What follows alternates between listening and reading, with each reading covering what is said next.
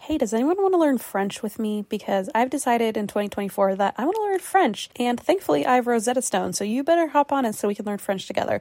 Rosetta Stone has the amazing true accent feature, which is so helpful, especially in French. You get feedback on how well you're actually pronouncing words. Plus, they have 25 languages to choose from. So, if you're not going to learn French with me, I'm sure you can find some other people who will learn a language with you. But I'm on the French team this year. Come on, folks, join me. Don't put off learning that language. There's no better time than right now to get started. For a very limited time, and that's why we drink listeners can get Rosetta Stone's lifetime membership for 50% off. Visit rosettastone.com slash drink. That's rosettastone.com slash drink. Are you the type of person who loves to treat yourself? You know, sometimes you just want to buy yourself a coffee, a fancy coffee. Sometimes you want to get a little extra legroom on the plane, you know what I mean? So if you ever treat yourself to the top options other places like that, then why are we settling when we're finding a doctor? I know it's easy to fall into that rut, but your health is so important. Enter ZocDoc. ZocDoc is a place where you can find and book tens of thousands of top-tier doctors, all with verified patient reviews. ZocDoc is a free app and website where you can search and compare highly rated in network doctors near you and instantly book appointments with them online. There's no more waiting awkwardly on hold with a receptionist. You know we hate that. And these doctors all have verified reviews from actual real patients. You can filter specifically for ones who take your insurance, which is so helpful. You can see who's located near you and who's available and who can treat basically any condition you're searching for. Plus, a typical wait time to see a doctor booked on ZocDoc is between just 24 to 72 hours. That's it. You can even score same day appointments. When I moved to LA years ago, I discovered ZocDoc because I was so tired of having to call all these different offices and wait. It took hours sometimes to figure out which doctor in town could help me and which one took my insurance, but not anymore with ZocDoc. I was able to find everything from a psychiatrist to a GI doctor, and I did that all through ZocDoc. And the app has only gotten better over time. I still use it, I still love it. I always recommend it to people, whether you have phone anxiety like me or not. It couldn't get easier to find a doctor with ZocDoc. Go to ZocDoc.com slash drink and download the ZocDoc app for free. Then find and book a top-rated doctor today. That's zocdoc.com slash drink. ZocDoc.com slash drink.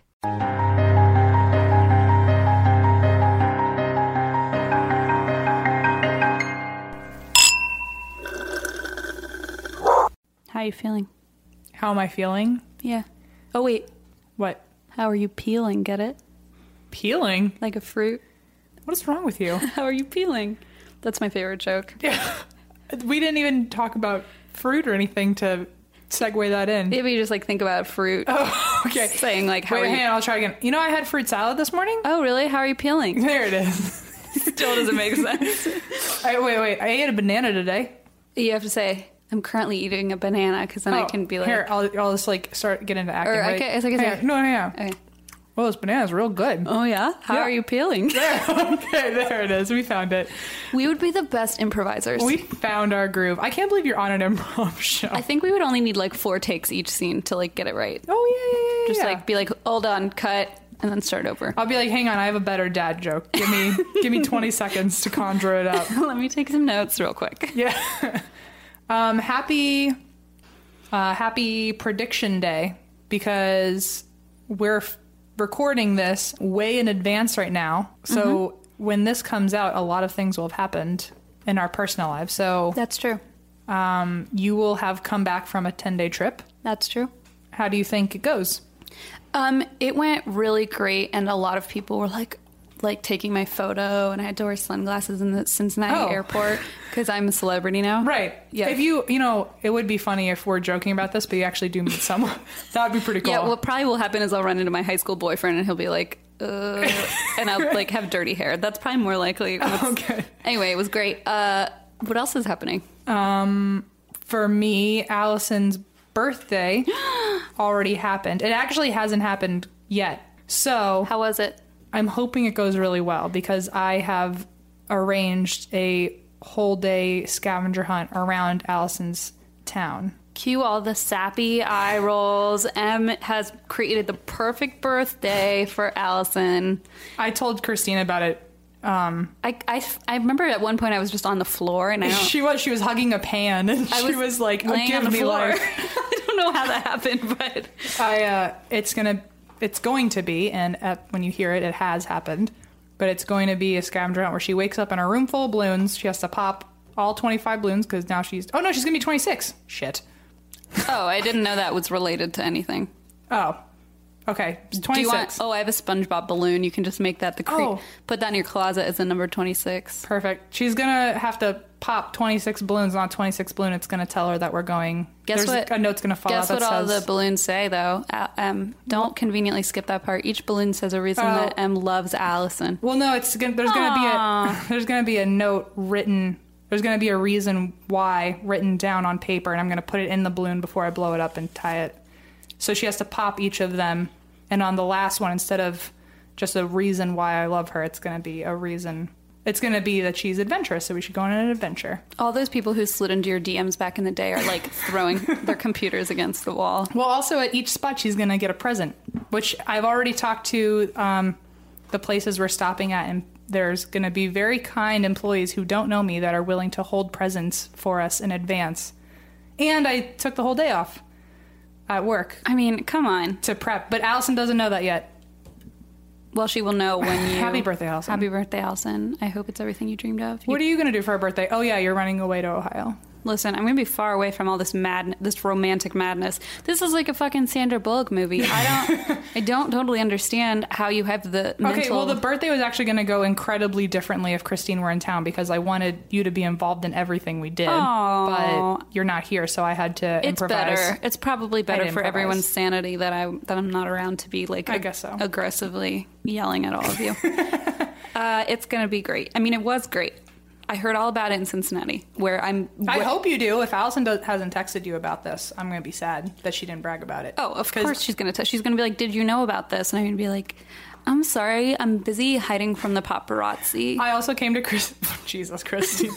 I also came to Christine's today and just stole everything out of her house so that I'll have things for the birthday. So And like I by stole everything, it's like- every birthday bag, every bl- sprinkles. sprinkles, cake pans, wrapping paper. Which, to be fair, is like 80% of my belongings are like birthday paraphernalia. So, Yeah. You do make a good point. so I'm just trying to recycle what I can. Well, that's, I'm very excited. Anyway, I guess that's why I will be drinking when this airs. Fantastic. and you're going to be drinking because you're probably gained 10 pounds from all the cake tasting you're doing Oh, in Ohio. That's right. We're doing a cake tasting on Saturday. I'm really excited. I mean, yesterday we did one. Do you have a cake uh, uh, flavor in your in your mind currently before you've tasted them? No, I that feel you like really want? I'm the worst bride ever. I'm just like, I don't know. I like cake. It tastes good to me. All of it tastes good. I don't know. What's your favorite cake in the whole world? Like my mom's cake. Oh, why doesn't she make it? that's Oh my going to save you money. God, she probably will. I, I could probably order a cake, and then on the, my wedding day, she's going to be like, "I slaved all night for this apple cake I made." And be like, Apple cake, that sounds pretty good. It is very good. Um, If I had it my way, my wedding cake would be funfetti, but oh, that would be fun though. Ah! that would be fun. Get it? Please let's let's pretend that didn't happen. Yeah, we'll see. I don't know. I'm not picky about dessert or anything really, as you know. I'm I just I aim to please. all right. All right. Although a red velvet wedding cake would be great, but I don't know if that's a thing. All right. Anyway, you want to know something interesting that I think that you'll find interesting? Um, it might be interesting, but I'll have to find out first if I think it's interesting to tell you if I think it's interesting. Okay, well, that's really interesting. Here we go. Okay. Attila the Honey ate, which, by the way, I'm all about a good pun on Twitter, Okay. sent this message, and I was like, my mind was blown. Here we go. I'm ready.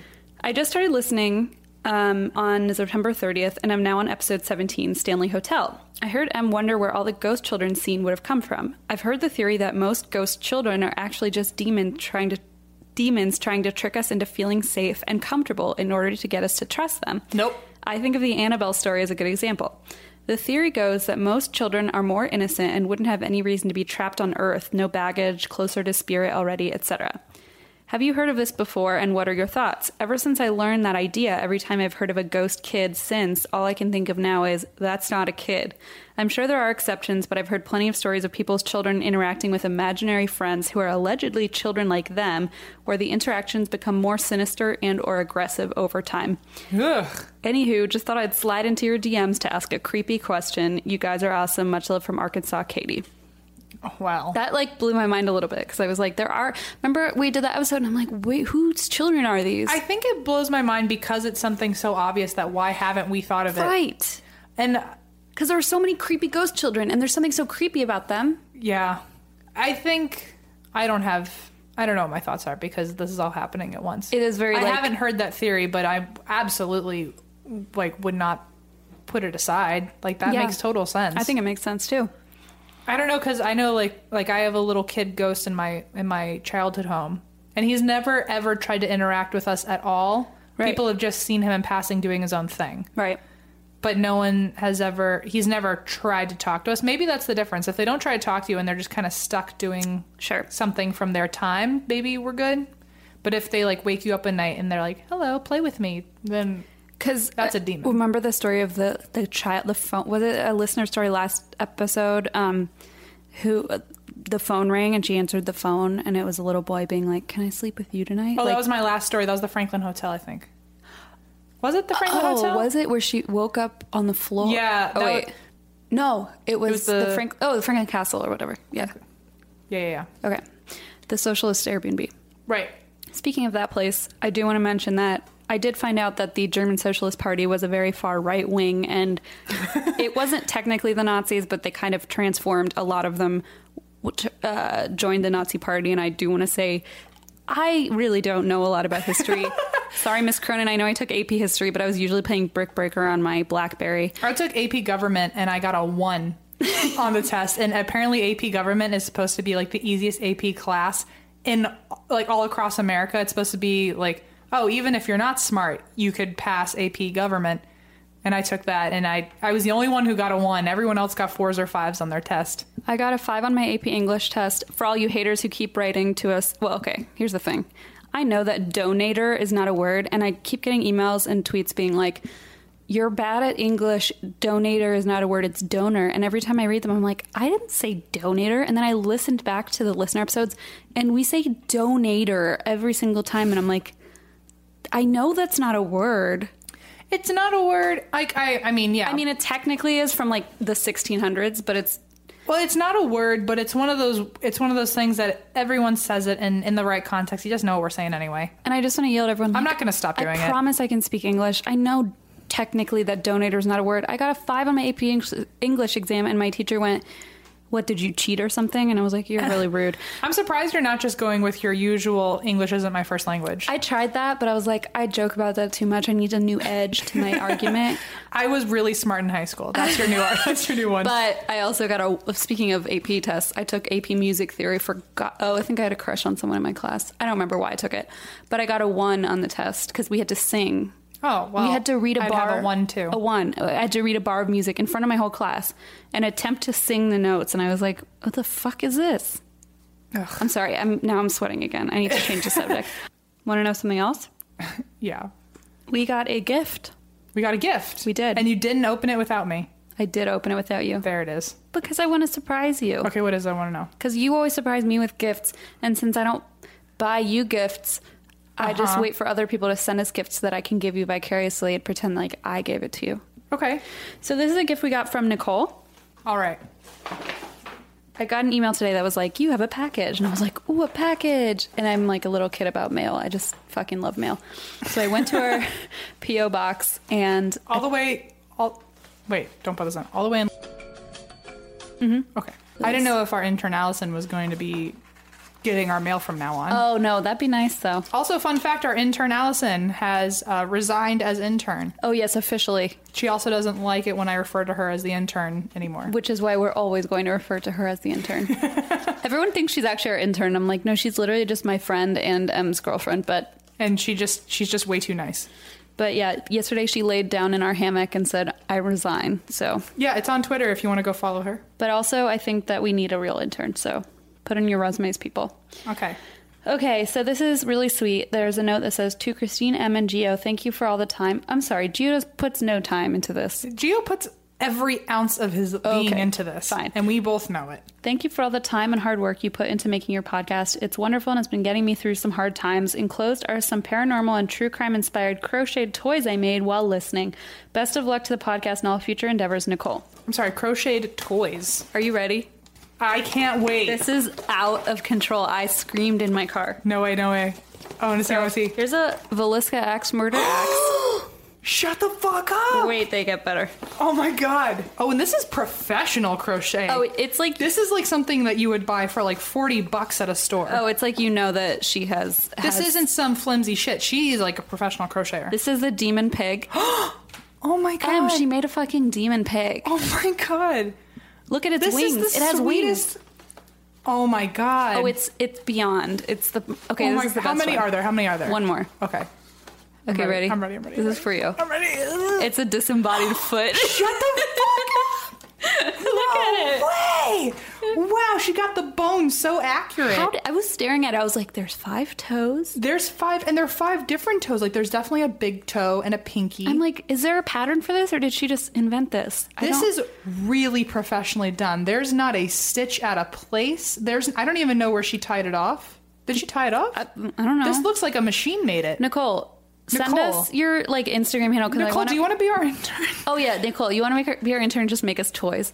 Oh my god! Oh Wouldn't my that be God. nice? Oh my god! Also, uh, Nicole, um, if you could send us your Instagram slash Twitter, I want to post a photo of these because they're so fucking. oh amazing. hell yeah! You c- also if you're not making money off this yet, you better. Oh, Like she probably is. I imagine. this is incredible. This is This is this is the demon pick the, the demon- the axe I has can't blood on it. Really breathe about it. So It's so good. This is the gr- this is the greatest. I gift. screamed so loudly. Anyway, so that's all I wanted to show you. Um, Holy crap, Nicole! Thank you. that I just I can't get over That's these. intense. The demon pig is the most precious thing I've ever seen in my whole It's life. like it's so cute but scary. it's cute and scary at the same time. Well, let's see if it starts moving on its own or something. Well, let's see if the basement troll girl wants to play with it. Oh, by the way, the cellar door apparently opens on its own. Oh my god, that's why I drink this week. I forgot to tell you why I drink. Okay, go.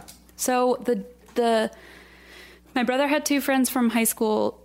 Our our friend from whatever I don't fucking know. We took the bus together, and I used to bully him. So he stayed he stayed here uh, with his boyfriend, and the two of them stayed in the quote unquote recording studio slash cellar room. Uh, and I didn't really say anything the first night, but I guess Nick listened to the podcast and was like, uh, I know what that plunger for is. You can't like pretend that that's not in front of my bed. I was like, oh, okay. Uh, but I guess the second night they stayed here, Nick came out and goes, yeah, so I, in the middle of the night, uh, the door to the cellar or to the basement opened and then, um, you know, we were sleeping, and then the next morning I woke up and like went to look at it and shut it, and I realized that not only was that door open, but the door down the stairs, like t- to the cellar, were was open. Uh, and he was like, "Yeah." And last night it was definitely closed because I had gone around to make sure everything was closed because we had a party, and I was like, "I want to make sure nobody, you know, wandered around and opened the doors." Um, and so I had shut it, and he goes, "Yeah, they were shut when I went to sleep, and then the next morning they were all the way open, like touching the wall." Yuck. And then I keep this is I feel like I'm just putting this juju into the world, but I wanted to tell you that I keep having these like phantom smells No. which are driving me crazy because I keep thinking like it's got to be something. So I'll spend like 10 minutes looking for whatever the source of the smell is and then it'll just vanish. But like there there was one that was perfume and it was so strong and it wasn't like I have one air freshener in that bathroom and I know it's like a certain smell. And I smelled this in like a random room upstairs in like a closet area and I was like this is coming from somewhere and I wandered around looking for it. Then today something was burning and I was like there's a burning smell and it was so strong. So either I have a brain tumor or there's like a fucking par- I don't know what's happening, but there's like all these weird smells in like pockets. Well, Christine also today decided to tell me that she bought a scry pendulum to communicate with the spirits here I bought a pendulum. because in her very Infinite wisdom. in her very lawsuit way, her uh, logic is, well, it's not a Ouija board. Yeah, Em goes, so you basically bought a Ouija board, but not. And I was like, yeah, but it's not a Ouija board. Want to play? By the way, apparently she's already spoken to the friendly male spirit who lives here, who apparently knows who I am yeah, he does. and likes Geo, he's but an who ad- doesn't? Yeah, he's an adult male and he lives here. And he said he died like on the land nearby or within this area. And he likes Geo. Oh, There goes Geo. Holy shit. what did I say? What did I tell you? I don't like that. Nope. Mm. We both know what, what caused that because there's nothing going on in that room. Anyway. Disgusting. So let's move on. Do you want to tell me something else scary? I do, but first I want to, us to high five on record and say that we um, We kicked ass at beer pong We did kick ass at beer pong, you guys. What Our- else did you expect? back in back in our college days. Hell yeah. Christine threw a party for Alexander this weekend. Yeah, last it was weekend, his birthday. and we had a beer pong area, and Christine and I played. Oh my god, we kicked ass. We kicked ass. Like there was no We question. both we both pretty much evenly decked out. Yeah, it was wild. We just like kept winning. It was really good. And then we played cornhole, and by that time, Christine was not um, around mentally. Let's just say I don't remember playing cornhole. we but- didn't win cornhole. No. Because we got so good at beer pong that Christine lost uh, a lot I of her focus. Let's used say all that. my talent on beer pong. yes, and sobriety. I used all my sobriety and focus and then let it all go to the wind. But we had never we didn't know each other in college, and we never No. partied together, so that was a good time. It was it was really fun. All right, enough chit chat. Stop talking about beer, Em. I know how much you love it. I know Team Wine and Team Milkshake merged to for Team Beer and won the game. Yeah, it was really a beautiful moment for a good all. time. Yeah. All right, so this story is San Antonio, Texas. This story is San Antonio, Texas. I mean, I'm just like trying to like edit out my own words just to get to the point faster. But Okay. by doing this, I ends up defeating the purpose. You're like that op- episode of The Office that I was thinking the same thing. where Kevin just doesn't use like articles. He's like, why use words when me no need them? they too long. Okay, this story takes place in San Antonio, Texas. Ugh, that's so many syllables. Um, not even it's not even really a story it's this is um this is a hotel Okay. i'm just here to lay down some facts lay them down. so it is one of the well the hotel itself isn't as old as the bar on site Mm. i know you love a good haunted bar Love an old bar. it is one of the oldest bars in the country and it, there's said to be up to 32 spirits in this bar slash hotel Holy.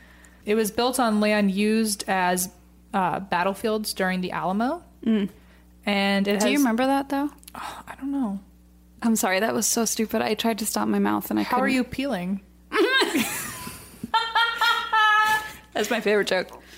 okay, so uh, the it's called the Menger Hotel, by the way. I don't know if I said that. Menger. No. Menger or Menger. Menger. Menger. I'd say Oh, Menger. I don't fucking know. Um, it has served a whole bunch of famous people, um, es- including Robert E. Lee, Bob Dylan, Oscar Wilde, John Wayne, and 13 presidents. Holy. Um, the men. Oh, okay. This is where it gets good for you. They also have an on-site, like a, a staple drink that they sell called the Menger Bar Margarita. Oh, nice. So if anyone wants to drink one I while do. they listen to this story, uh, it is two ounces tequila, one and a half ounces triple sec, two ounces of sour mix or lime juice and sugar, Mm-hmm. and a splash of orange juice. Okay. So with with that, kick back, relax, listen to the story. We'll we'll put on some elevator music so you can go make your Menger margarita. Menger Menger Yeah, we'll, margarita. we'll wait right here. Are you back? Did you already drink it? No, I think I think they need a, another minute to shake it and then put it back in. Oh, okay, go go shake it. Okay. Okay, now that they drank all of it. God damn it, we waited too long, didn't we? Yeah, yeah, yeah, yeah. I think they just paused the whole show and they just chugged a couple of them. now they're not even going to remember the story. Ugh. All right. That's Anyway, the problem with our podcast. so the Menger Hotel uh, opened in 1859, and it was started. It originally wasn't a hotel; it was a brewery, and it was called the Western Brewery, and it was opened by William Menger. Okay. So he partnered with someone else and they made the Western Brewery on the site. And it was the first brewery in Texas. And within the next 20 years, it had also grown to be the largest operating brewery in Texas as well. Oh shit. Um, in the 1860s, Menger also bought out his competitor. So he just owned basically all the beer in the area. That's nice. And he earned the nickname Beer King That's like every frat boy's dream. I know. um, so, on the other side of the brewery was a boarding house, which was owned by a woman named Mary. And uh, Menger and Mary knew each other pretty well. I guess he stayed at the boarding house a lot. And they ended up falling in love. They got married, and they expanded the boarding house and turned it into a like pristine um, luxury hotel Nice. to accommodate his brewery customers. Oh, sure, He sure. also built um, an underground tunnel because, of course, why wouldn't you? With- Always. always the tunnels. Always. Nicole, where's our crochet tunnel? Oh my god, build us a tunnel out of crochet that we can like crawl through. Oh, you know, we could, do- you could just crochet a studio for us because this fucking plunger Oh right. is getting in our way still. oh my god, we're gonna get a. We're She's she's gonna fucking crochet a plunger. she's. I know. I was like, I know she's it's not coming. gonna crochet as a studio. I know Oh, it's coming. It's gonna be a plunger. So um, they he had an underground tunnel. Technically, it was used so he could chill his beer at the right temperature and blah blah blah. But he also used it. Um, I guess he was a little narcissistic, and he, anytime people stayed at the hotel, he would let them. If he liked them a lot, he would let the guests go down the tunnel and he would give them a tour of the underground brewery. I thought you were gonna say it was like lined. You said it was narcissistic. I thought it was gonna be like lined with mirrors or something, and he would Oh, that just would have been neat. go like look at himself in the tunnels. Oh, a mirror tunnel. Um, okay, so the place was so successful that within three months they planned to expand the 50 room hotel into over 300 rooms. Oh, Um, the Civil War came though, and a lot of people s- weren't staying in luxury hotels anymore, and so they had to shut it down. But in attempt to support the war efforts, they opened it back up as a hospital for the soldiers that on in the area. wow. So it also became a hospital for a Oh, while. so then you know a lot of people died there, which is just fucking great. Correct. In 1871, Menger himself passed away, and they don't really know the reason why because there was never an autopsy done on him. But his wife carried on with the hotel, and an exact quote from the website I saw, which is within one of the 30 first pages on Google, is is uh, Mary didn't allow the death of her husband to affect her business at all. You take it, girl. Fuck yeah, Mary. You be that badass boss babe. Feminism in the 1870s was alive and Hashtag well. Boss babe. Hashtag William Who. Yeah. So Hashtag new year, new me, who dis? new hotel who dis. so uh, in one year, even though he died, in one year of working the hotel alone, she had two thousand more guests stay in the hotel than ever before. Oh, Anyway, she's doing fine on her. own. what a badass lady. Um, also, with the expansion of trains being um, more common in towns, the hotel got even bigger. And basically, until the 1870s, through the 1870s, it was known as the best known hotel in the Southwest. And it was entirely gas sourced, which was very rare at the time. Yeah. Uh, very extravagant, and it was just super classy. But they sold it in the 1880s for what is now $3 million today. Oh, At the time, it was $118,000. In 1890, this is the first death That's there. the year my house was built. This house? No, sorry, in Cincinnati. Ew. 1890. You need to just find, like, just go to a place that isn't from the 1800s. I'll tell you, a priest died there. I know, right? Why is that even creepier? It's you would think creepy. if a priest died there, you have, like, eternal security. Right. Sure. Whatever. All your comments about priests, I know Yeah, that. thanks, priests. Thanks, priests.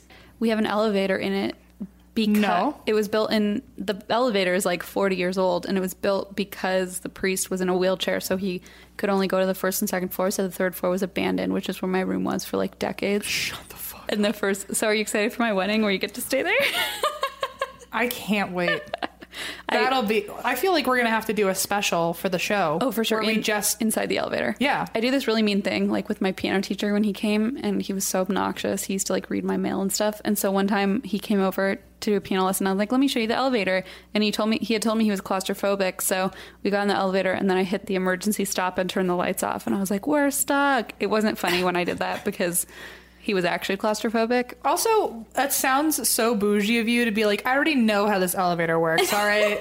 like, to be fair, it's an elevator that's like from 1965. Like it barely moves. It's not, ugh, it's that's- not Does very. it still work? yeah. Creepy. I know it is creepy. It's very slow and creepy and made of like old wood. Okay. Well, to be continued. Sorry, go on.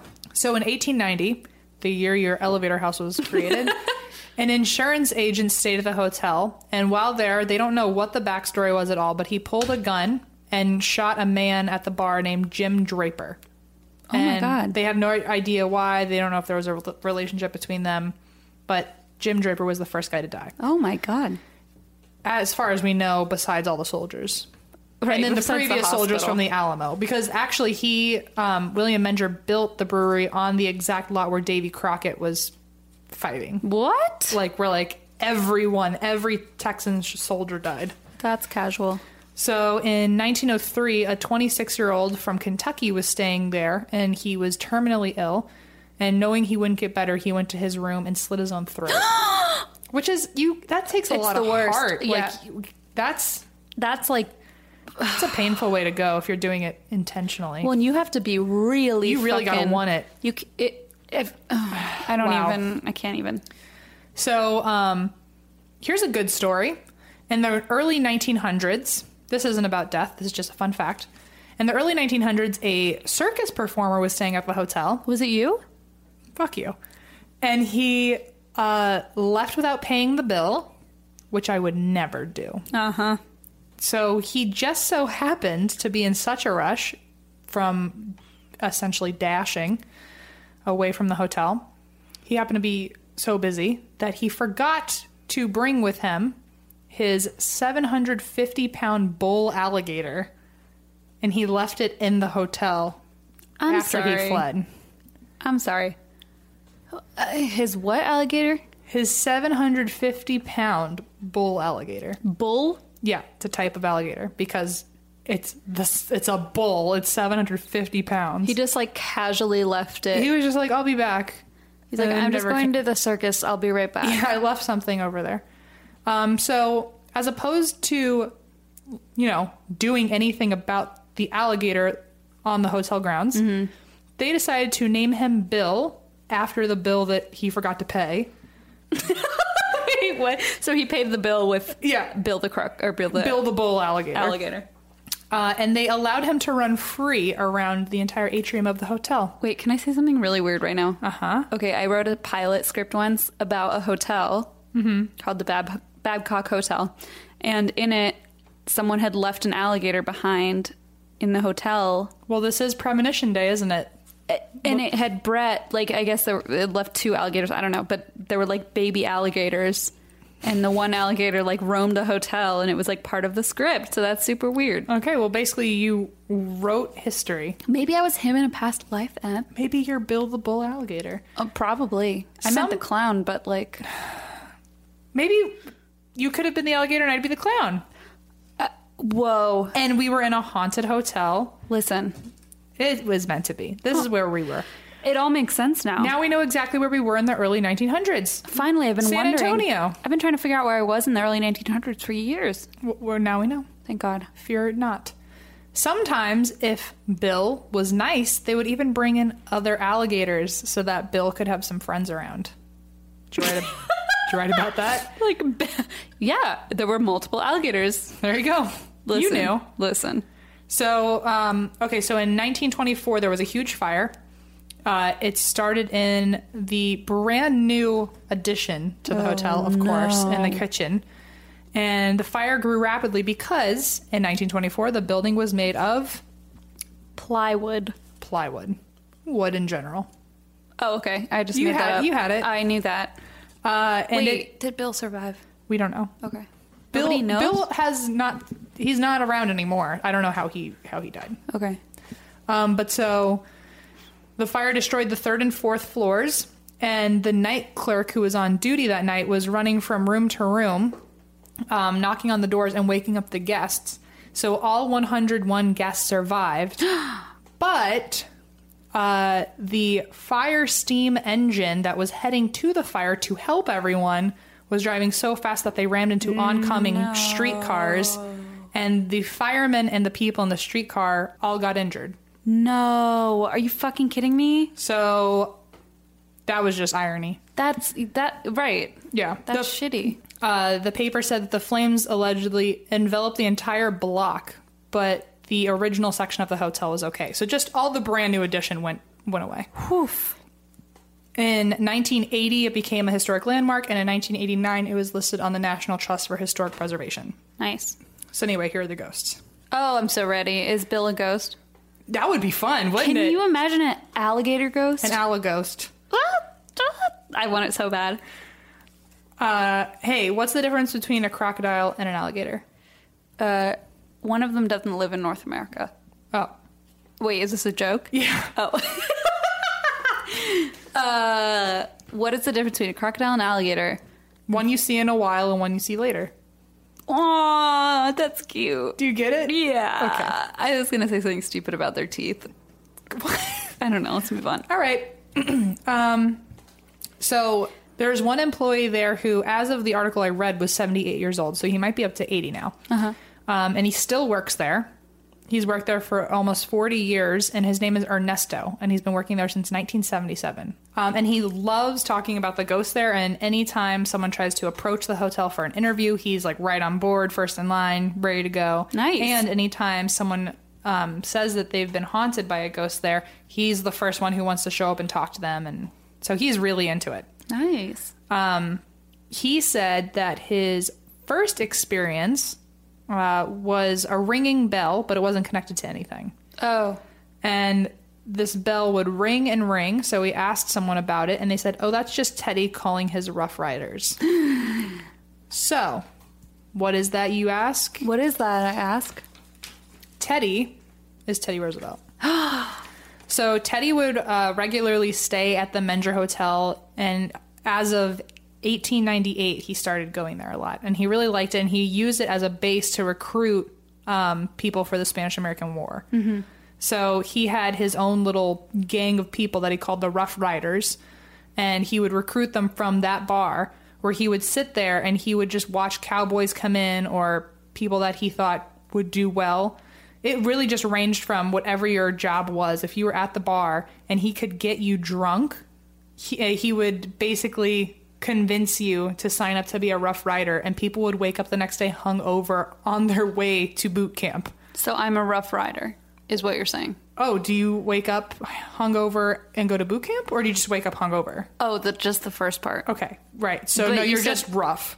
Oh, oh, I just am. a- oh, yeah. Well, you said he convinces people when they're drunk, and I'm like, that's probably me. That's also true. I'm like halfway there. I'm like, You're like the non-military version, totally. I'm there without the commitment of like getting up and Mm-hmm. or being like on a the horse. patriotism or anything.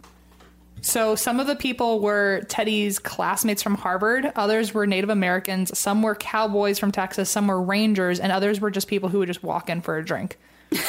like, but they all somehow ended up getting enlisted to fight.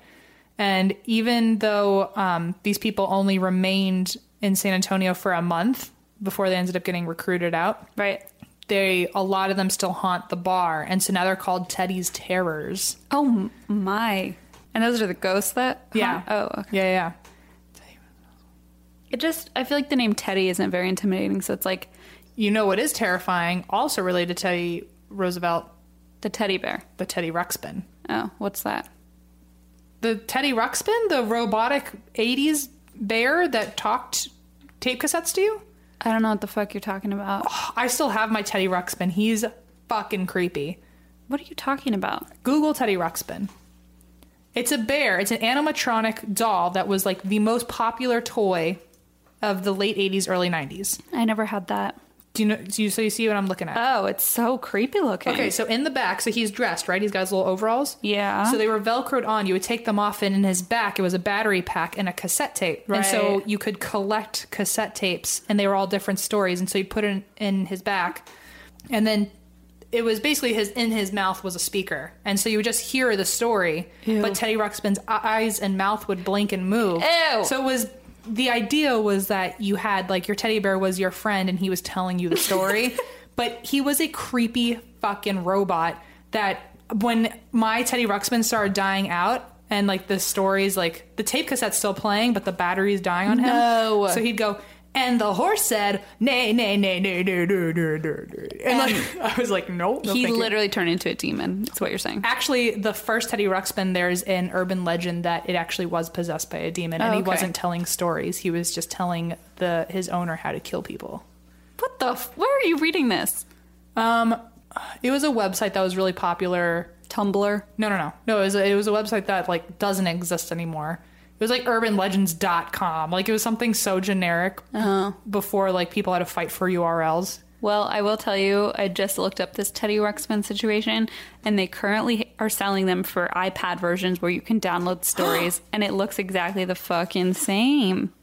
Ew. And you can download iPad versions and it'll tell the story. Ew. And you know what? That's good marketing because now all the 80s kids are parents. So they're the, Oh, that's disgusting. You're right. so it's just they know that those parents want them because they remember it. But don't they look at them and say, I was traumatized by this. I don't want to. I think the early 80s and mid 80s kids weren't traumatized. I think their younger siblings from the late 80s, early 90s are the Right. traumatized ones because then Teddy Ruxpin was crapping out. Got you. Anyway, where were we? Oh, yeah, Teddy Roosevelt. Who knows? Okay, so Teddy Roosevelt also, this is just another fun fact for you. It's widely reported that one night his monocle popped out and he fell it fell into his jug. His jug? His jug of old granddad. I think that's a whiskey. Sure thing. It sounds like one. And he gulped it down monocle and all without even noticing. Wait, I'm sorry. That's, That's a wide ass gullet if your monocle just goes right down your stomach. That's, a drunk ass man if you swallow it. some Mike Malone shit. That, yeah, Mike Malloy. You Mac Malloy. Swallow that whole fucking monocle. so anyway, Teddy Roosevelt's ghost. Let's get into it. Let's get into it. He is a translucent figure and he never moves, never shifts, only stares. Oh, sure. Uh, the staff has reported being watched at all times, and if they don't see him, they always still feel him staring. There have been other times where he was more vocal, where he was seated at the bar and he has actually hollered out to the workers and tried to recruit them to Oh. be one of his rough riders. That's so sad that he's still trying to get people to be his I friends. was like, give up, dude. It's like, come on. reportedly he would sit at the bar um, and he will shout at the employees what he likes about them to try and coax them into a conversation with him and then when they turn around to actually talk to him he disappears Have a great personality. and then boop you're gone Your eyebrows are flawless. well they're not but thank you You're welcome. so that's the one of the main ghosts of teddy roosevelt there's two That's other actually pretty badass though to have like Teddy Roosevelt as your ghost. you're like oh just hanging out with like one of the presidents no big deal Oh, it's like casual. It's whatever. it's fine It's i'll ask him how fdr is sometime when it's i get like to it fine that he invented the teddy bear basically, but whatever. So the other two main ghosts, one is Sally White, who was a chambermaid during the late 19th century. Um, her husband Harry was uh, very abusive and very jealous, and in 1876 he threatened to kill her, so she ran to the police. And an investigation was quote done, but in the 1870s, that makes me mad. uh, basically they had nothing to hold on him because there was no proof, so they couldn't put him in jail. She went to her house to pick up some stuff, and he saw her there and chased her down the street. Oh my god. She lived next to the Menger, and so she tried to run to the hotel, but in the street before she got there, he shot her twice. He shot her? and she survived for two more days, but tried recovering at the Menger. First of all, why wasn't she recovering at a fucking hospital? But she stayed in the hotel and died two days later. Oh, that's so sad. So um, the hotel actually paid for her funeral costs, which at the time, by the way, the grave was twenty five dollars and the coffin was seven. So they paid thirty two bucks, and her receipt is still in the lobby. Whoa. Wait, her receipt for staying there? No, her receipt for her funeral costs. Holy shit. So today, people see her ghost a lot, um, especially on the third floor where she used to work. But she is always carrying towels or sheets, or like she's still working, like for eternity. Poor babe. Um, she is also often seen with um, like a, a laundry basket, essentially. Yeah. And one guest actually got out of the shower one time and saw her, saw Sally folding sheets at the edge of her bed. She's also been described as nearly translucent, nearly translucent, like Teddy Roosevelt. Um, but she's wearing a maid's uniform with a scarf tied around her head that looks like a bandana and a lock necklace of beads. Oh. She also wears a long gray skirt, and I guess that uniform was very common during the era. So when people see her cleaning, they'll call down and be like, "Why is she not in uniform?" And they're like, "Oh, that was the old uniform." Or there are even maids who have died there even before Sally died, and those maids are in like old lace uniforms. Whoa. And people will be like, "Why is my maid wearing lace?" lingerie. and they'll say those were the uniforms like 200 years ago. So, um, the other main ghost is Captain Richard. He was a cattle rancher and he loved the hotel so much that while he was still alive, they named a suite after him. And uh, so he was regularly staying there, and anytime he did stay in the hotel, he would just go there. Sure. And uh, eventually, he found out he was terminally ill and requested to stay there until he passed away. So he had his own suite and just that he made it his deathbed. People like just staying there until they died, huh? Yeah, wow. I don't get it. And the bed is said to be the exact same bed frame that he passed away in. Oh no. So a lot of people who are into paranormal stuff try to sleep in that bed. Uh, the room has since been remodeled, and the door is no longer where it used to be. Um, but he still moves through the wall where the original door was. Oh, shit. So they know it's like a residual ghost eh, because he's not following current rules. Right, right, right. He's going off of like the blueprint of his life. He also died in 1885. Fun fact. Just so we like know in the t- where in the timeline I am. So his funeral was held in the lobby, and guests who rent the king room have awakened to see him standing over their bed or sitting on their bed, or when they go towards the bed, there's already an impression sitting on the bed or on the pillow, which is even creepier. It's like a ghost ass on the pillow. Um, they get the sense of being watched, and one woman woke up to see um, not only him watching her, but pacing as he was watching her. Um, as He's if probably he like get out of my room. It's like, get out of my bed. just want a nap. Uh, he's also been spotted roaming the halls right outside of the door and disappearing through areas that used to be doorways. Okay. Um, as the story goes, he does not use his own door and he never uses any other door on the hallway. So he'll go into other people's rooms too because it all used to be one big suite. Right. So he'll just walk through any part. And so a lot of people will see him going through walls because that used to be where different rooms were in his suite. Uh, the last thing that happens or is cir- like circulates around him is that around his old room there's a dancing red orb that shows up or is always just outside of his room and people have followed the orb down the hall and then it ended at his room oh or they'll see an orb they'll see like a red dot in the hallway float into the room Yeah. or they'll see like it'll come up to people and they'll it'll like approach them so that's kind of weird That's creepy. but people always say oh yeah that's um, captain richard so He's just a red orb. It's fine. just a red orb. Other than that, I have um, a couple other quick um, paranormal things that have happened, nice. but they have no. You, you know, you'll see.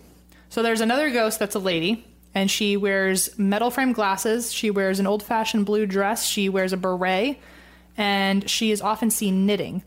One time, an employee thought that it was a real woman and went up to her and said, Are you comfortable? Can I get you something? And then she looked up and said, No. and and then as like after she said no, she like just vanished into thin air in front of him. Do you think she was knitting a disembodied foot? I think that might have been what she was doing. Probably. Apparently, also the kitchen area is known to have their utensils float around by themselves. Oh, no. And a lot of times, people will come, like staff will come back the next day, and all the kitchen looks totally different because the ghosts don't like what the kitchen looks like now. This is not where the spatula goes. Which is not the first time I've heard this. There's a lot of places with kitchens um, and Yes. haunted areas where they will rearrange the kitchen because they don't like how it's set up anymore. Right, right, right. Um, people also report seeing their beds levitate. They'll hear strange rapping noises, and they have seen clear apparitions appear beside them when looking into a mirror. They've also smelled cigar smoke. They've uh, watched heavy doors swing open like they were really light. And they have had, um, they basically watched people replay the last moments of their life because they'll report what they saw and then go downstairs and, and the people working will say, oh, yeah, that guy killed himself or that guy died or that guy got shot right before he was seen doing exactly what you just reported seeing. Um, there's apparently also a young blonde boy who plays in guest rooms while they are sleeping. And you can even feel him. I guess he has a toy truck, and you can feel him rolling the toy truck on the bed. Oh. And sometimes he'll accidentally go over your leg. Oh, no, no, no. TVs turn on by themselves. Uh, there are definite temperature changes in certain rooms, and there are certain rooms where the maids have to go in as pairs because they are too afraid Oh. of the feeling that they get when they're in there alone. Another time, a bartender was trying to find the correct top for a bottle, and so he placed a random one on top and just turned around. And when he turned back, the correct top was sitting on the bottle, and the random top was sitting beside it on the bar.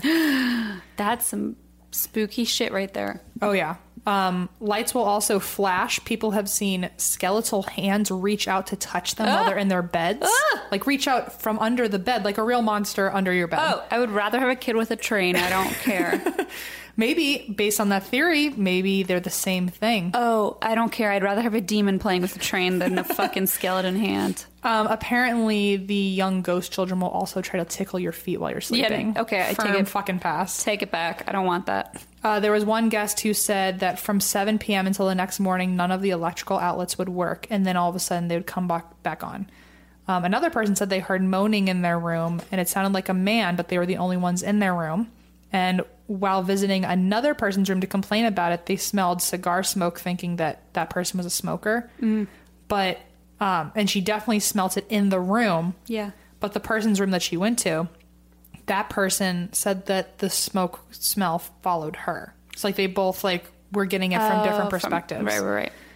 Um, there's also a male ghost named Frisky because he can't keep his hands off the women, especially the redheads. So apparently, or- Gross. I know Ernesto apparently um, was talking to one of the female guests who had experienced a ghost, but she was saying, "Oh, I've lived in haunted houses my whole life. Like this isn't even a problem." Right. And Ernesto watched her ponytail suddenly stand straight up as if someone was like playing with her hair. Like watched it moving around as if defying gravity all by itself. And she, in the middle of the interview, she uh, turns over to her side, like looks behind her shoulder, and says, "Would you leave me alone? I'm trying to have a conversation." And her hair fell back down. Listen. What a fucking pervert, first of all. Also, people have taken pictures and have noticed that in in images that ha- that were taken right next to each other, there are now people standing in the background of the picture when a second before in the other picture no one was there. No, and it wasn't like oh they could have walked. It's like they're now just appearing. Right. And then Ernesto said that there is nothing here that will hurt you, but sometimes they'll scare me. I was standing on the third floor the other day looking at a photograph, and all of a sudden the lights started to dim, and I felt as if someone was trying to. Um, I felt as if someone was trying to hurt me with their stare. I turned around and there was nothing there. I got scared. Even at 78 years old, they still try to get me. Oof. Ernesto, man. So that is the Menger slash Menger Hotel. Whoever wants to correct me, do it. Email Christine. It could be a get it. soft a soft G, a hard G, who knows. Ay, ay, ay. What a mess, dude. All right. Ernesto, Ernesto, you okay? he's You need a drink, buddy? yes, the answer is yes. Christine, tell me if I'm wrong, but I'm guessing you like podcasts. How did you know that? I think you also, when you're not doing them, I know you do your improv, don't you? I love improv. Okay, so here's the thing. If you've ever wanted improv and a comedy podcast in one, and sci fi, my favorite genre, Sure. there's a podcast for that. No. Yeah. It's called Mission to Zix, Z Y X X, Mission to Zix. Oh, man. And so get this, it's a podcast that's created by veteran comedians from UCB. you do improv at UCB. I sure do. It's like family. oh, my family. The first season's special guests include cast members of Saturday Night Live, The Unbreakable Kimmy Schmidt, The Chris Gethard Show, Search Party, and other great comedies. Oh, my God. But so they do improv and then they edit it down to turn it into basically a sitcom podcast. Oh, that's great. It's pretty wild. Let me guess. Tell me. Does Mission to Zix follow the misadventures of Ambassador Plek Dexeter and his crew as they attempt to establish diplomatic relations with the inhabitants of a distant, uncharted corner of the galaxy, a quadrant often referred to as the Ascent of Space? Okay, so either you've so you've heard this. You've Well- heard of the show. Well, I just, I didn't want to burst your bubble, but Well, the ass end of space is probably the best thing I've ever heard of. So, I mean, if if that doesn't pull you in, I don't know what will. I mean, I'm going to be honest. It's a great fucking podcast. Okay, I'm dramatic as hell, and I love sci-fi, and this is basically a a, a sci-fi drama plus improv plus comedy, and it's a podcast, and there's just very very juicy stories, very juicy plot lines. Uh-huh. Like, will the omnisexual security officer succeed in sleeping with her new work crush? will the droid C53 manage to remove his restraining bolt and experience real emotions? Will he? Will the sentient starship reconcile with her countless ex husbands? I mean, there's just so many things to worry about. Anyway, if you wanted to listen to it, Well, it sounds like you've already listened to it a little bit, but if anyone else wants to listen in, it's called Mission to Zix. That's Z Y X X. And you can find it for free on Apple Podcasts or really wherever you listen. Listen, I Listen. listen. I know that I I was like, oh, what is it? But really, that It's g- it's you're right. great. I know what it is, and It's a it's great show. It's epic and it's great and it's very fucking funny. And if you want A list comedians doing improv in your ears, this is the place to go. Everyone's gonna leave us for them. Ah, crap. Mission to Zix, Z Y X X. Check it out. All right. Lay it on. All right. Lay it on me. Okay, so this was suggested in an email to me um, from a listener named Marlin. Hi, Marlon. Hi, Marlin. And she names herself as Marlin, aka the one who got away from Scientology. And if you Ooh. don't get that, which apparently M does not, you should join the secret and that's where we drink group because there is a whole thread about that. Yeah, I didn't see it. It is a very interesting little thread. Um, so that's your little teaser to join the secret Facebook group. So here we go. This is the story of John List, Okay. this mother. He was born in Bay City, Michigan, uh, as an only child to German American parents in the 1920s. He grew up in a family of strict Lutherans, and he would grow up to be a devout Lutheran himself, even following in his father's footsteps and working as a Sunday school teacher for a while. He served in the military for uh, from 1943 to 1946 as a laboratory technician during World War II. And um, later, he was recalled to active military service in November of 1950 as the Korean War was escalating. So it was at Fort Eustis in Virginia. Hey, I know Fort Eustis. Do you? Yeah, I went to college right next to it. Oh, I figured you might know where it was. Um, where he met his future wife, Helen Morris Taylor. She was actually the widow of an officer who was killed in action in Korea. Um, and she had one daughter named Brenda. And they were married. So John and Helen were married on December 1st of 1951. Near the end of the Korean War, List got a job as an audit supervisor at a paper company in Kalamazoo, Michigan, where he and Helen had three more kids. So by 1959, List ha- had risen the ranks to general supervisor of his company's accounting department. But unfortunately, Helen had uh, developed a pretty bad alcohol problem, and she was growing increasingly unstable. Uh oh. Not a good start. In 1960, Brenda, her daughter, got married and moved out of the house. And in 1965, List was offered a job as vice president and comptroller at a bank in Jersey City, New Jersey. So he took his wife and three kids and they moved to New Jersey. And they moved into a 19 room mansion, Oh, shit. you know, as you Casual. do. As you do, uh, called Breeze Knoll. Of course. So it was an elegant place. It had marble fireplaces. It had its own ballroom. Um, and his mother also moved in with them, and she had her own separate living quarters on the third floor. So it was like her own little apartment where she had a kitchen, bathroom, and all that. Um, Helen's drinking problem didn't get any better, and after a few years, things were pretty much unraveling. So John lost his job at the bank. He fell into deep debt that he wasn't able to get himself out of, but his, his family had no clue. okay. So he would leave for work every single day. And just fake it. Yeah. He actually went to the train station Aw. and he sad. would nap, read, and wonder how to get his family out of their financial mess. Very sad.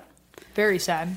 To add insult to injury, Helen had stopped attending church with him and he was like deeply Hurt by that? yeah, deeply hurt. He was deeply religious, so he it really put a strain on their relationship when she wouldn't go to church with him. On November 9th, 1971, List left a note for the milkman to cancel delivery. Helen was uh, having her morning coffee in the kitchen, and the kids had just gone to school. John walked up behind his wife and shot her in the head. That was how he was going to fix the financial problems? Just kill them. Yeah. All right. I bet it worked. She was 46. Ugh. He then went upstairs to see his mother on the third floor, and she was making herself breakfast. He gave her a kiss and then shot her in the head, right above the left eye.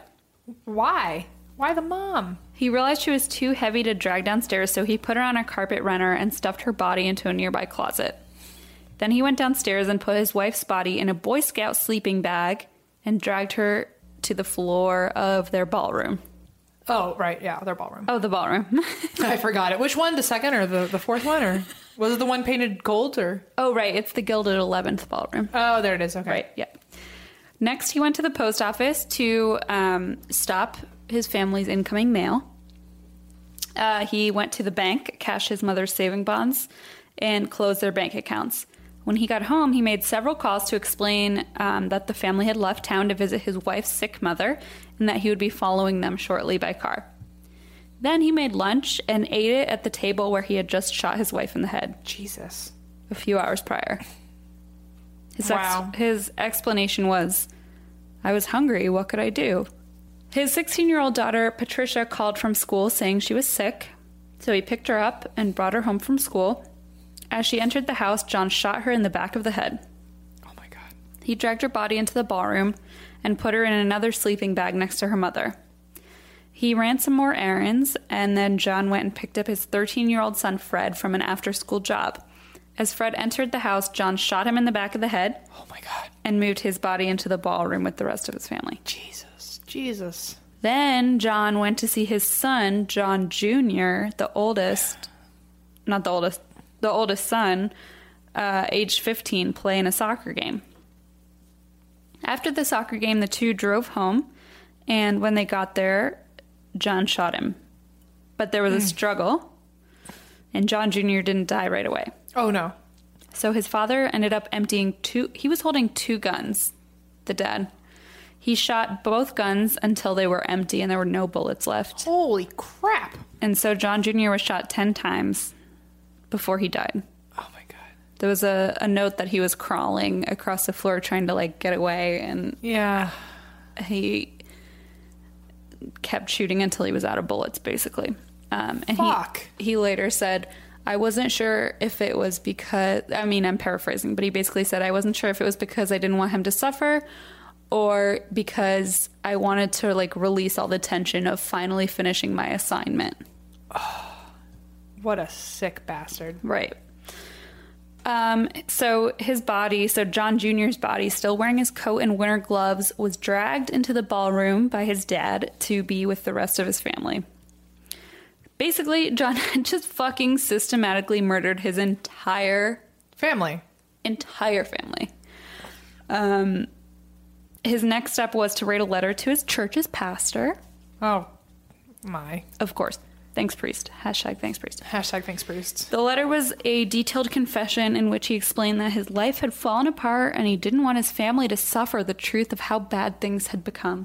Oh, so bad, but good. Good thinking. Right. Good thinking. But it's that family annihilator thing that I've mentioned before where um, people consider it, it's like a, a psychological thing of where men who are family annihilators consider their families an extension of themselves. And so they Right. almost you were- like. you've done um, people like that before. haven't Yeah, you? yeah, I did one story like that before, and they want to end the suffering, so they kill their family so they don't have to suffer. It's like it's like so they don't have to look in a mirror. Yeah, it's all exactly. It's almost like an extension of themselves, and they, yeah, so fucked up. Anyway, yeah. That night he ate dinner as usual, and he slept in the billiards room. Uh huh. I don't know which one. There's probably twelve. I don't know. I don't, with 19 rooms, at least seven of them got to have billiards in it. You'd think so, right? Mm-hmm. Uh, the next day, he calmly turned all the lights on in the house, How many lights? probably like eight hundred and twelve thousand. Probably eight. Probably eight lights. 19 rooms, eight lights. It's like Hanukkah. That's how Hanukkah works, right? Yes. Okay, cool. Every billiards room has one light, Oh, except most of them. and they burn for many, many hours. okay. Uh, he turned all the eight lights in the house on. he found every family photo in the house and cut his own face out of it. Wow. Oof. Yeesh. Turned on a Christian radio station Perfect. and blasted it through all the intercoms Of course. and left. That's pretty eerie. Imagine being the cop who walks in on that and just hearing Right. like Christian music all throughout the house, and then you find a bunch of dead bodies. And like smelling blood and dead bodies. yikes. Yeah. Firm pass. So, Patty, the 16 year old, had told her drama teacher that she was worried about her dad, and she told him that if he heard anything about the family going on a vacation, it would mean that something bad had happened and that her father might have hurt his family. Ew, for a 16 year old to just know that. Yeah. I mean, well, that's also so specific. Like, he had to have threatened it multiple times or something to them. It is a very specific thing of like, if my dad says we're going on a vacation, Because I've heard, like, if something happens, know that it was my dad, but not if you hear this exact alibi. which is the one he used. Like, Yeah. it's very specific. You're right. Sounds like he has, like, he tried, like, threatening them one time and saying what he would Well, do. apparently, one night at dinner, he said later he had asked them, he said he thought he was very, very sly. He had asked them what they would want done with their bodies once they were dead. And I'm like, Oh, respectful. well, and I'm also like, was it that they wanted to be in Boy Scout sleeping bags Right. Yeah. Did in they the ask for that? ballroom? Like, I don't understand what. That's not even slick because uh, it's not even slick and it's not even useful information. Like, you just want to be found out at that point. Well, it's not useful at all because it's like, why on earth would you even ask that when you're just going to put them in a ballroom with their heads shot up and then leave for. e-, Yeah, exactly. What do you mean? Like, he just wanted to be found out. He just wanted to bring up the conversation. He just liked that he could say it. Right, exactly. So, anyway, the drama teacher heard the school's news that the family was going on a trip. And he was like, oh, wait. He was like, no, they didn't. He's like, something is up. So he drove by the family's house. But all the lights were on and things didn't look abnormal. The cars were there, it sounded like people were inside. So he went home. Thought he was But being. also, if they went on a trip, why the fuck are lights on and people talking? That's a very good point. Just saying. Didn't think it through. And he's the teacher. That is a really good point. Nearly a month later, on December 7th, a neighbor noticed that the lights in their house were flickering and that it seemed empty. When the police arrived, they found the bodies A month later, that shit had to smell so fucking bad. um, an entire month, almost an entire month. Like, My aunt used to live, my aunt and my cousin used to live in a very dingy apartment in Brooklyn, somewhere in New York. But they stayed, in, they lived in an apartment for years, and she told me that um, the guy upstairs was definitely a loner, super introverted, didn't know anyone, very like s- basically, I she thought he might have been agoraphobic. And he died up there, and because he didn't have any friends, no one went checking on him, so they only found him by the smell. And she was the one who had to call the cops because she she smelled the dead body and she said that he had only died 10 days ago and he was already stinking up an entire complex where from the bottom floor she and also she said like um, and she's no cop or anything but i'm gonna take her word for it she was like you never have to have had smelled death before to smell it the first time and know what you're smelling is death right. and she was just like she just it hit her like a ton of bricks and she was like that's that's a dead body I mean, it must be a very unique smell, too, you know? she said it's weirdly sweet I've heard that. which too. makes sense because like all your like I've heard that. you're sleeping out Well, I, I speaking of that, did you see the post? It was a while about a while ago. I think it was a few months ago on the secret Facebook group. hint hint wink wink nudge Uh, wink, nudge wink. Join the group, uh, or you'll miss out on all these fun death stories. Uh, this woman said that today I drink because my across the hall neighbor was found like dead in his apartment. and i, saw guess- that i saw that I guess he had like she woke up to all, I don't know if she woke up, but she saw all these emergency personnel and things outside in the hallway, and they had all these crazy intense industrial fans set up to try and get rid of the smell Jesus. and tarps, and like they had found his body in the apartment across the hall. Ugh. And I mean that's traumatizing even just to be like that close to it, yeah but to think like you're the cop who finds a family and also like getting back to the point is that like um a month of a month. a month of like what i was that whole story i said was just to insinuate that like that was 10 days right, right. imagine three times that Well, and w- like the youngest is 13. Like that's so fucked up. yeah if the youngest is 13 that's just horrific Yeah. Okay. Uh, so they found the bodies. John was immediately the prime suspect, obviously, because he was not the only family member not there. right Um, and he had cut his own face out of all the family photos. right no big deal Uh, but the, and the the daughter's testimony about if we ever say we're going on a trip well, sure, but they didn't know that yet. but Oh, yeah, yeah. okay. At the time, yeah, that those were the the main points. Gotcha. to make him the suspect. Um, but the problem was they had no idea where he had gone because again, it's been almost a month. Right, he could be anywhere. Yeah. Do you think if you did something Mm-hmm. that horrible and you're on the run for a month, what, like, Are you still on day 30 and think you haven't been found out? Or, like, what day do you start getting paranoid that you're, quote, on the run and people are looking? Like, when do you start You thinking mean are when one- do you stop thinking that, or when do you? No, like, because I feel like I bet he thought I got a good two weeks before I have to start being Oh, before they paranoid. find out. Yeah, Right, like, right. uh, on what day do you start thinking I'm probably wanted and need to look out? I would think within like a week or two, I'd start getting paranoid. But I'm also a very anxious person. Do you think he found out that like p- he was like slick about it for thirty whole days? I mean, he definitely. I I don't know. I don't know. I don't know how you would find out because it was also, you know, the 80s. That's oh yeah, that's true. That's even scarier. Like if you're like I'm on sorry. the other end of that. The 70s. No, it's even scary. Like if you're like a bad guy, that had to be even harder because you had no way of knowing. Actually, Yeah. it's probably easier It's though because easier because you don't have nobody nobody's- can track you, yeah, or like no one's like posting your picture everywhere on social media. which is also like as much as that's, a th- you know, as much as you think, oh well, like you won't be able to keep track as much. At the same time, like you can distance yourself from it because it's not constantly Yeah. what you're looking up on Google, you know. Yeah, Anyway. Um, okay. So the police had no idea where he had gone. So Breeze Knoll, the 19 room mansion, was destroyed by arson on August 20th, 1972, which was approximately 10 months after the murders. Oh shit. Okay. And that crime remains officially unsolved. Okay. Um, the ballroom stained glass skylight was destroyed, which was rumored to have been a signed Tiffany original, Wow. which was worth at least $100,000 Jeez. which is in 2016 was equivalent to $570,000. um, and so the whole house was destroyed, and in 1974, a new house was built. So basically, he was disappeared, and the only thing they had going was this house caught on fire, and they had no leads. Fast forward 18 years later, Jesus. on May 21st of 1989, America's Most Wanted featured the massacre on their show. Mm-hmm.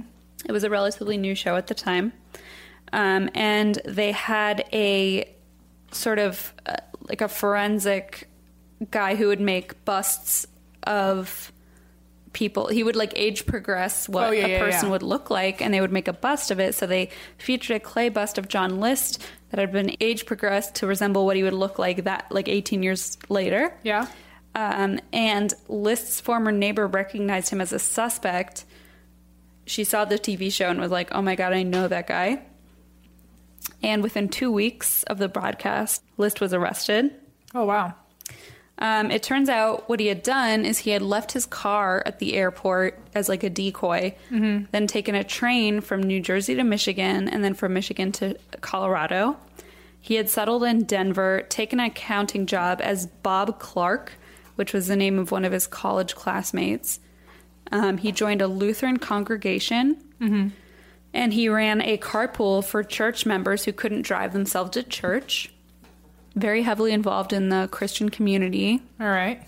He married a woman that he met at a um, at a church social gathering named Dolores Miller. They got married in 1985 and moved to Midlothian, Virginia. Uh, that's an hour away from my hometown. Is it? Yeah. In 1988. Uh, he was arrested on June 1st of 1989. Yowza. During the trial, List explained that he was too ashamed to tell his family how bad his financial situation had become. Um, he says, quote, I finally decided the only way to save them from that was to kill them. Or he could have just taken them on a train, then a plane, then a car to a fucking bank where he could get a job under the name Bob Clark and Sure. then make a bunch of money and no one had to die. Sure, he could, but, But you know, it was just easier to kill them before he did all that and made the money for himself. why not Okay. just fucking shoot them in the head? right? Sure. Make just make sense. Uh, he said he killed his family because he wanted to make sure they got to heaven. Okay. And he said he didn't want to wait any longer. He had seen a lot of sin in the world, and he knew that now is the time that if he killed them, they would make it to heaven for sure. And uh, he wouldn't have to worry about their afterlife.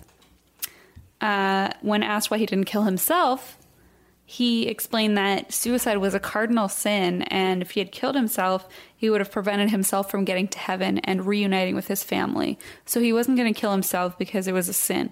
So he murdered his entire family to make sure Right. that he didn't commit any sins, you Well, know? because murder isn't a cardinal sin, I guess, unless it's on yourself. Right, sure, exactly. But he like he thought, oh, I can murder all these people for no reason and still go to heaven. Right, and we'll get to heaven together. Yeah. I don't understand. Yeah. Uh, That. the judge was unpersuaded and said John Emil List is without remorse and without honor. After 18 years, 5 months, and 22 days, it is now time for the voices of Helen, Alma, Patricia, Frederick, and John F. List to rise from the grave. He uh, sentenced John to five terms of life imprisonment that were to be served consecutively, which it was the maximum uh, penalty at the time. And on March 21st, 2008, at the age of 82, John died of complications from pneumonia. Okay. Uh, before his death, he said he was very excited to reunite with his family in heaven, and he knew that that by the time he got there, they would have forgiven him, or maybe they wouldn't remember what he had done at all. Oh, that's nice. Yeah. So, what about his other wife? Like, did he even love her? The one that he married later on in life? the most of the articles I read, and there was like a New York Times article that tried to reach her. Uh, the reporter tried to reach her, and I guess she just refused to return any calls or any. Fair. Can you imagine if he. Oh, Totally. no. What if that's Totally. Blaze? what? What if he did that? Did what? Murdered everybody? Yeah. Then I'd be dead. No, I mean, what if he had a life before you? Oh, right. Because he's 27, and I'm sure he has a long Oh, yeah. history of murderous pasts. You know what? A lot of people have kids before they're even 18. He could have had a whole family and then said, like, oh, yeah, I went to Yale. No big deal. You want to marry me? and It's you were like, oh, fine. yeah. I yeah." just want to send them to heaven. Yeah, right. Yeah. That's I mean, how- would you be answering phones either, though, for interviewers? I'd be shutting them down. Hell the fuck. So I don't really no. blame her. No, I don't blame her at all. But so it's definitely like very unknown, like what her stance was because she Right. was kind of like, leave me out of it for obvious reasons. Um, after he died, fun fact, no one came to claim his body. Well, because they all were already dead. Well, n- welfare. but he had extended family and stuff. Nobody came to claim his body. Um, and I read an article that explained that if no one claims his body, the mortuary calls the local funeral director, and that person will have the body cremated. Then the undertaker keeps the remains for a year. And if nobody claims them, they're put in a concrete vault and buried in the state cemetery. Ew. So the undertaker has to keep the remains for a year. Jesus. I mean, don't you think that person's seen a fucking ghost? Oh, for sure. Okay, so actually, when I was applying to BU, Yeah, um, to meet me. to meet you, Yeah. who knew? Aw. Actually, this should have. This is a full circle. This this oh, is tell one me, of those. Tell me, tell me. If someone did a movie about our life and this part showed up before we even became friends, it's such a foreshadow. Oh man, I the only reason I got in is because one of the people not in BU not in the BU com department, but in BU in general, they were still looking at everyone, so they were coming because I interviewed as an um, an RA or a TA or something like that. Didn't get the job, but whatever. The guy liked me because I he was asking what other people had done before, and this was on my like professional interview, and I was like, I was a paranormal investigator, and he everyone else had been, you know, trying to brown nose me like, oh, I did this, this, and this, and I did this, this, and this, and trying to one up each other, and I had the only unique answer, and I was like, I was a paranormal investigator, and he stopped dead in his tracks and was like, I used to be a mortician. no. And so he pulled me aside, and we had our everyone was supposed to eat together for lunch, and him and I sat alone, and we just swapped ghost stories all lunch. Talk about brown nosing. Talk about brown nosing! like, wow, that paid off. Wait, but you didn't get the job. no, so it didn't I, pay I, I didn't want the job anyway. So because after we, because they made us take all these like training orientations, and halfway through, I was like, I do not want this job. Um, but no, so I got to like all we did was swap ghost stories. So I Absolutely. And he's told me too, he was like, every mortician I know has wild stories. Really? yeah. That's fascinating. Kind of have to be a believer if that's your business. Someone on Jim Harold recently said they worked in a funeral home for years, and they were like, I never had any experience until like one time. Um, and it was like crazy, but he was like, Yeah, it was years before I had anything happen. It's kind of like being a, probably like an investigator where when you go into it, you're either a staunch skeptic or a total believer. There's Mm-hmm. Right. no in between. Right, right, right. I would think so. Yeah. Anyway. Uh, okay. Is there a geo horoscope? I'm not done yet. Oh, okay. Uh, da, da, da, da, da, da, da. Okay, so he said that uh, he, his body would be buried in the state cemetery. Yeah. Uh, they also said the department would use any money remaining in his account at the prison to pay for all or part of the cremation and burial, according to state regulations. Wow. Yeah, so like, if you, Interesting. You, I would never know. isn't that fascinating? Yeah. that's why I included it. I was like, what a weird detail. They used the money from his prison account. Like from his commissary? Yeah. To pay for his own Yes, funeral, basically. yeah, and his burial. Wow. and cremation. Um, and then they would also contact the Social Security Administration, Veterans Administration, and Public Welfare for any death benefits and use that money toward it. And then Oh, the cool. state would pay the rest. Wow. I just thought that was interesting. 'cause Yeah, I- no, so many I I've I never even knew that was a question I had. yeah, same. But now that you've answered it, I'm I now know what happens to bodies who don't get claimed. Listen, last week I told you what humans taste like. This week I tell you what happens to Thank unclaimed God. bodies. Oh, you're such an, a sage, an oracle. I'm the oracle of our time, There it is. the millennial oracle. That's my new blog. You heard it here. I like it. All right. Okay. Uh, so that's that. That's the story of this mofo who murdered his entire family. Hashtag family annihilator, which was Yeah. family annihilator was a term I used in a, a different episode. But it was the same kind of story where he killed his family because it was an extension of his failures. Totally. Yeah. And it was featured in Criminal Minds, which is why I know what it is. Hashtag Shamar Moore. My true love. Okay. Well, that's fucked up. That's fucked up. You want to know something? Yes. So Theron, our good friend, he messaged us. He actually was on the Facebook Live with us. Yes, I know that. And he uh, suggested that we do horoscopes for Geo on Geoscopes from The Onion Oh, I love it. Okay. Which is a Tell- great- I love the onion. You don't have to tell me what the onion is. journalistic. I would say probably the most professional news of our time.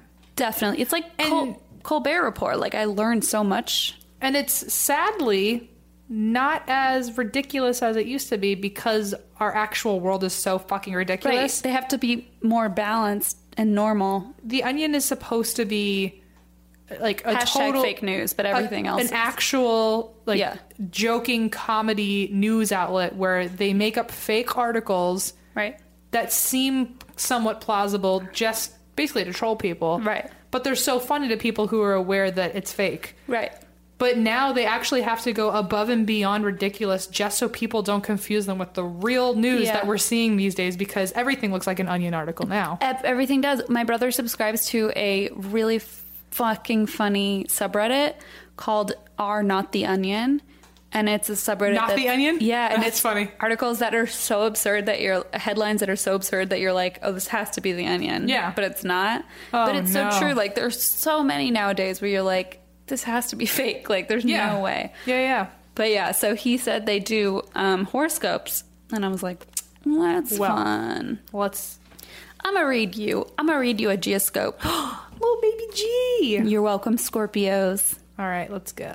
Okay, Let's Scorpio. Nope. let's Scorpio go. Let's Scorpio go. Oof, that's Let's- even worse. Let's let's Scorpio stop. Let's- Uh, ba, ba, ba, ba, ba, ba. Okay. baby G, listen up.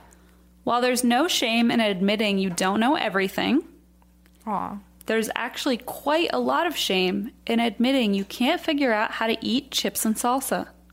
Baby G, that is so true. Baby G.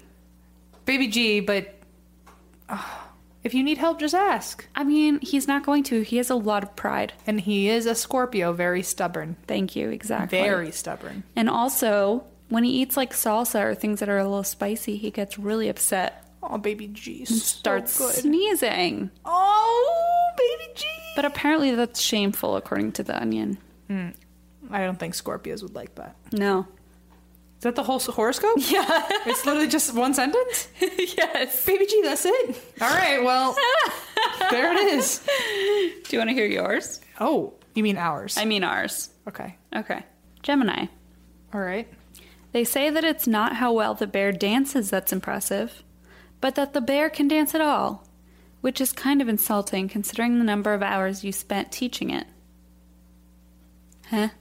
Hmm. You're teaching a bear to dance? Is that the How point? come we get sage confusing wisdom, I don't know. but Baby G gets a chips and salsa? I don't know. I- comment. I relate to geos a lot more. Yeah. I guess it means that if the bear's trying at all, you should be proud, even if, even if there was effort, even if he's trying and he sucks, just be happy that he's trying at all. Yeah, sure. Let's go with that. I mean, that's kind of how I live my life, looking in a mirror every day. I'm like, you know, I'm, I'm trying. You're like bear who's dancing. I'm the bear who's dancing. I'm like, look, I'm making it work the best I can, even if it's not great. I'm Yeah. just, I'm still breathing. That's the impressive part. Like how else could you expect me? Mhm, Yeah, don't expect more from me. I'm already doing all that I can with when it comes to my bare minimum requirements. Bare minimum. all I had to go there. right. All right. Thank you guys. Is this where I do my spiel? Listen, do your spiel while you hold that disembodied foot. I'm going to let the Velisca axe hack at the disembodied foot. Oh, that's in beaut. front of the demon The pig. demon pig's gonna watch. upside down. Yep. All right. Thank you guys for listening. You can find us on Facebook, Twitter, Instagram at ATWWD Podcast. You can also find us on our website, and that's why we drink.com. You can find our merch store at and that's why we drink.bigcartel.com. You can find our Patreon at ATWWD Podcast, where you can help us. Please help us. Um, what else do we have to offer you? You can find us on iTunes, iHeartRadio, Spotify, Stitcher. Um, Google Play. Google Play. We're on Audio Boom. Find us on our secret page or just add us on our general page. Um, you, if you do find our secret page and you are a Patreon donator, Donator. you can Donator. uh, watch us on Facebook Live at the beginning of every month. You can also email us at and that's why we drink at gmail.com and send in your listener stories. We do that every uh, first of the month. Um, thank you to everyone who came out for our most recent Facebook Live. That was super fun. I appreciated all the good questions about ghosts.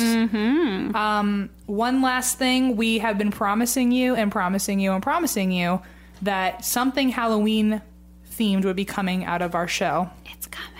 and it is coming. And unfortunately, you don't get to hear about it because Christine can't know about it because for once in this fucking show, I am in charge of something and it's a surprise, and Christine can't know about it until it's happening. Listen, if I have to suffer, y'all have to suffer. So when it does happen, I will be recording it on some format. I don't know if it's going to be video, audio, what, but I'm going to document Christine's experience, and that is going to be your Halloween present outside of our normal storytelling. I'm just losing my mind over whatever the hell it is. I don't know what it is. but it's going to be pretty fun and i'm it will be out by halloween I'm so excited.